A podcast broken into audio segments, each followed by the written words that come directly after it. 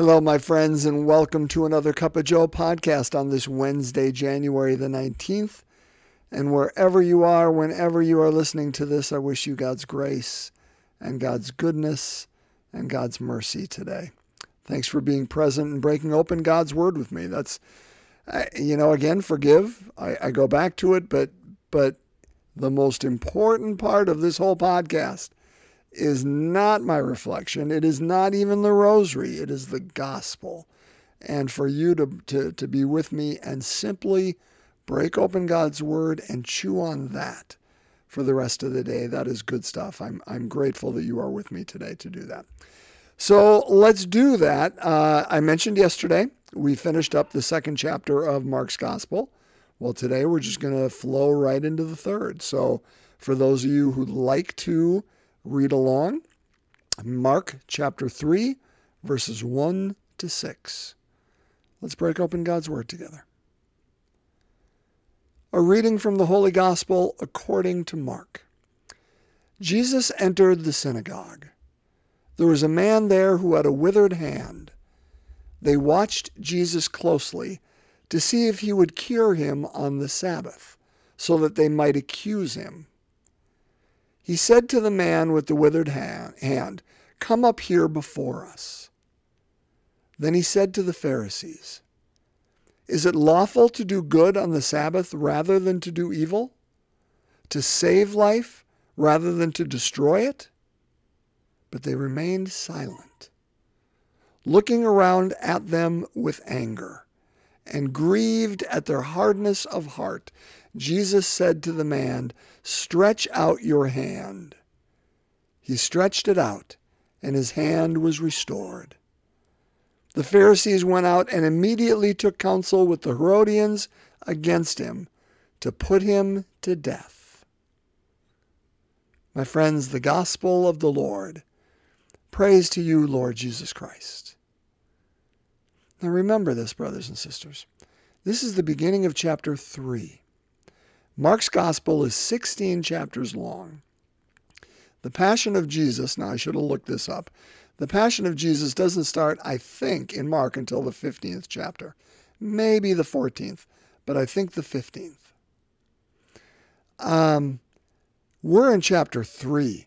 Jesus was baptized in chapter 1, went out into the desert, came in at the end of chapter 1 and proclaimed, Repent, the kingdom of God is at hand effectively, we've had maybe, maybe half of chapter one, that might be generous, maybe a third of chapter one, and chapter two. And already here, at the beginning of chapter three, Jesus has enemies, not only enemies, we know he's, he's had enemies, he has enemies that are trying to kill him. So for the rest of his ministry, he is, in a sense, walking against the wind, right? He's already got his detractors by him that are going to fight him at every turn. They've already been fighting him. I mean, we pointed that out, I think, a week ago or so. Every story, it's like he's got somebody up against him. Goodness sakes, this week, I mean, he's had the disciples of John the Baptist and the Pharisees twice. Here's the third. And it's only Wednesday. Day ain't over yet. Week ain't over yet, you know? It's, uh, how does that feel, my friends, for you and I? I know how it feels for me. I hate it. When I, when I see and encounter someone who I know um, doesn't have my best uh, wishes or uh, my best, um, oh, I don't know, ideas, best, I don't know, well wishes. I'll just leave it at that in mind. How does that feel for you when you encounter people like that? For me, again, not going to say this is universal, but for me, that is so draining of energy. It saps the joy straight out from me. It saps my strength. It straps my it it it it saps my my rationale. Um, I I just become sometimes overly emotional and angry, and it, it just uses my energy. And, uh, and here Jesus effectively for, well, for the vast majority of his ministry, that's the world that he lived in. So, if, my friends, that is a world that we find ourselves in, and the truth is, we all find ourselves in that world from time to time. If we don't, if we don't, I'm almost going to question your integrity and my integrity. Do we sway with the wind so much that nobody knows who we are and therefore we don't get in trouble and they don't, you know, get angry with us? Is that who we are? I'm not sure that's any better. In fact, I might argue that's worse. But if we are going to be true to who we are, if we're going to be true to who, how God made us, if we're going to be true to what our voice is, remember, because that voice only comes from one place, the, the true voice that's within us. Um, we have to live out of that place. And in living out of that place, it is going to create enemies. We follow in the in the path. We follow in the footsteps of one who had enemies uh, for the vast majority of his public life. How do we do it in a way that we don't become the very thing we detest, that we don't become anger, that we don't become division, that we don't become bitter, that we don't become callous, that we don't become the very monster that we try to avoid when we see these people. Um, how do we do it with a good heart and a pure heart? These are rhetorical questions, and the only answer I have is to root myself in prayer and, and, and to listen, to listen to the voice of God. I mean, I, I think there's probably no, uh, I mean, we see Jesus constantly going off onto his own to spend time in prayer. And I suspect that had to be what he was about because he had to say, God, I can't carry this baggage. You, you got to help me release it. Because if he was fully human, and he was, uh, he had to deal with the same stuff you and I do. And the only place I, I, in my life, have known is to make sure that he, God, I don't mean to, to masculinize God, is to make sure that God um, assists us in putting that baggage down and, and having no desire to pick it back up. Now, here's what else we can do. Here's what else we can do. Make sure we surround ourselves with those people whose counsel we trust, whose integrity we trust, whose goodness we trust. Because in a sense, they become the face of God for us. Because, okay, yes, prayer. Let's make sure we do it. Let's make sure we go off to the deserted place to, to listen to the voice of God. But when we cannot, or sometimes when we need someone to look us in the eye and remind us, you are the beloved one, you are good, what they're saying is wrong. Or, hey, what they're saying may have hints of truth into it, but, but let's remember what, what you were intending here. Whatever it would be, let's surround ourselves with those people whom we trust and whom we need to go to and can go to when we need people just to look at us in the face and say, You are loved. And I love you not in your perfections, but even in your imperfections, so we can breathe again. So we can breathe again. Point number one. Point number two is this. You know, gosh darn, we're on we're on this synagogue again, aren't we? That's just where we were yesterday. And that whole debate about the law, the law. You know, yesterday they were picking uh, picking the, the heads off the wheat and, and making their own paths and, and that was work and they went over 50 steps or whatever it is. And it's like, why do your people, why is it okay that you're breaking the law? Well, what's the law for? So whether it is same Sabbath here, because it's immediately following, or whether it's a different Sabbath, we've got people that are watching him closely and waiting for him to slip up. That's what they're looking for. I want to use this as an example. I listen to a podcast every day called The Daily. Yeah, appropriately titled, huh? It's it's put out by the New York Times, free of charge. If you if you have 20 to 30 minutes in your day and you're looking for a smart, good podcast, grounded, uh, to listen to, it's called again The Daily, put out by the New York Times, free. And each day they go over one news item. it might be cultural. Last week they did one on Sidney Poitier. It was fantastic. Today, and this is the reason I bring this up, today they did it on uh, the, the U.S. war against ISIS. So this was back years ago. And what it talked about was the drone attacks during that war against ISIS and how the U.S. government, um, I'll use, I'll say covered up, but really didn't pay attention to the civilian casualties that its drone war, that its drone strikes were causing. And the reason I bring this up is because of this. There was one time through their drone security cameras, whoever it was, and I don't know who it was, I don't know what branch it was, so I'm, I'm, I'm not going to throw anybody under the bus. Whoever was on one side of the camera was watching and saw this car filled with uh, white uh, bags of something white, and they thought it was nitroglycerin. Whoever was watching uh, through the drone security camera. And they watched, or the drones must have gone down there or whatever and caused uh, the car to get in an accident. And when the car uh, exploded, it looked like there was a secondary explosion. And therefore, they came to the conclusion that, haha, that must have been nitroglycerin because of this secondary explosion. And then they watched where these people worked and they thought that must be where the nitroglycerin is made. So they sent drone attacks on that place, blew it up, and uh, and thought again they were doing good. Based on what I just said, doesn't that make a doesn't make sense, right?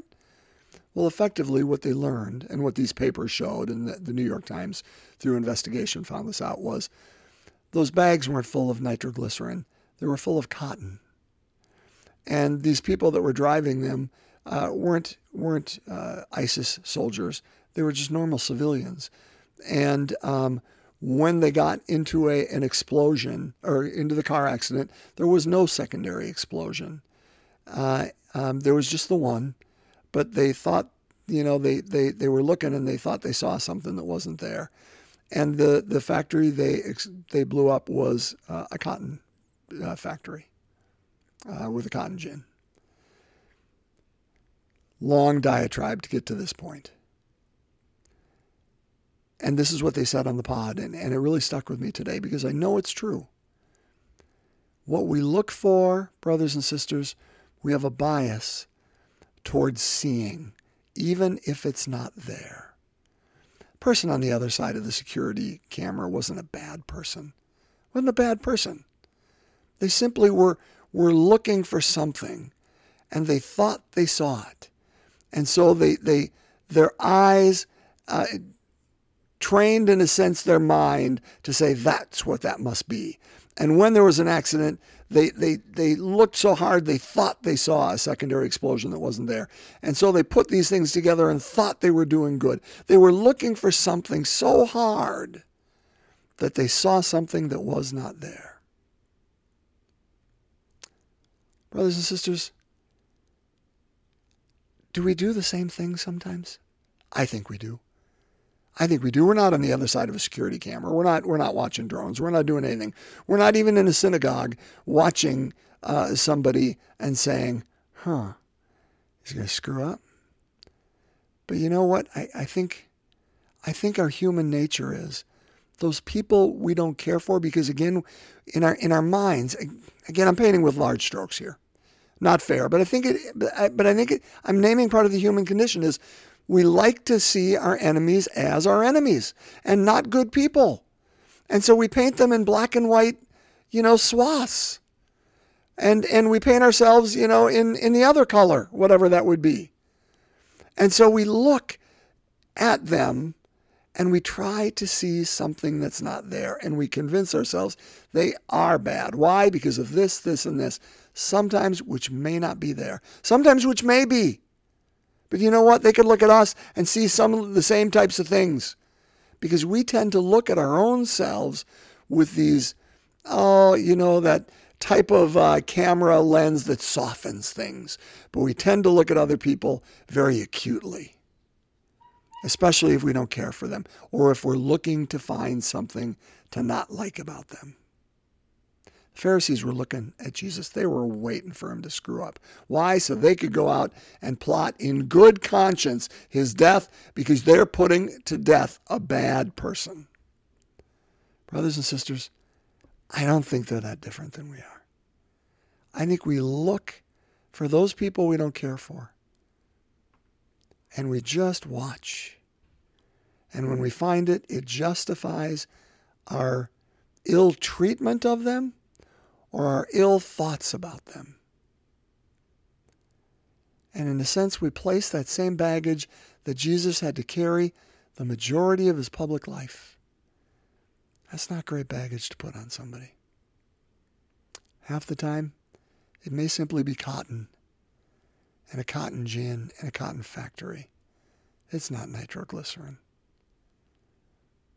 How do we be more gentle with those people we love and those people we don't love? That we don't have to be the judge, that we can let God be God, and we can simply not put burdens on other people that they don't need to carry, nor put callous skin on our hearts uh, that makes us less than who we are.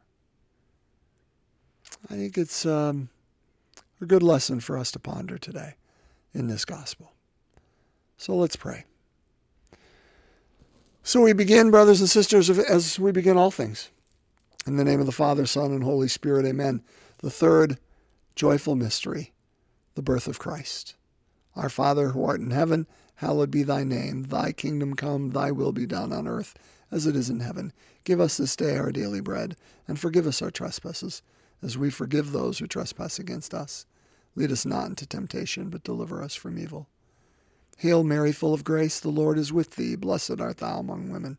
Blessed is the fruit of thy womb, Jesus. Holy Mary, Mother of God, pray for us sinners, now and at the hour of our death. Amen. Hail Mary, full of grace, the Lord is with thee. Blessed art thou among women. Blessed is the fruit of thy womb, Jesus. Holy Mary, Mother of God, pray for us sinners, now and at the hour of our death. Amen. Hail Mary, full of grace, the Lord is with thee. Blessed art thou among women. Blessed is the fruit of thy womb, Jesus. Holy Mary, Mother of God, pray for us sinners, now and at the hour of our death. Amen. Hail Mary, full of grace, the Lord is with thee. Blessed art thou among women. Blessed is the fruit of thy womb, Jesus. Holy Mary, Mother of God, pray for us sinners, now and at the hour of our death. Amen. Hail Mary, full of grace, the Lord is with thee. Blessed art thou among women. Blessed is the fruit of thy womb, Jesus. Holy Mary, Mother of God, pray for us sinners, now and at the hour of our death. Amen. Hail Mary, full of grace, the Lord is with thee. Blessed art thou among women. Blessed is the fruit of thy womb, Jesus. Holy Mary, Mother of God, pray for us sinners, now and at the hour of our death. Amen. Hail Mary, full of grace, the Lord is with thee. Blessed art thou among women. Blessed is the fruit of thy womb, Jesus. Holy Mary, Mother of God, pray for us sinners, now and at the hour of our death. Amen. Hail Mary, full of grace, the Lord is with thee. Blessed art thou among women. Blessed is the fruit of thy womb, Jesus. Holy Mary, Mother of God, pray for us sinners, now and at the hour of our death. Amen. Hail Mary, full of grace, the Lord is with thee. Blessed art thou among women. Blessed is the fruit of thy womb, Jesus. Holy Mary, Mother of God, pray for us sinners, now and at the hour of our death. Amen. Hail Mary, full of grace, the Lord is with thee. Blessed art thou among women. Blessed is the fruit of thy womb, Jesus. Holy Mary, Mother of God, pray for us sinners, now and at the hour of our death. Amen. Glory be to the Father, and to the Son, and to the Holy Spirit, as it was in the beginning, is now, and ever shall be, world without end. Amen. O my Jesus, forgive us our sins, save us from the fires of hell, lead all souls to heaven, especially those in most need of thy mercy. In the name of the Father, Son, and Holy Spirit. Amen. My friends, blessings to you on this Wednesday. Be well. Uh, be held in God's wonderful, great embrace. And let's break open more of God's Word together again tomorrow. God's peace.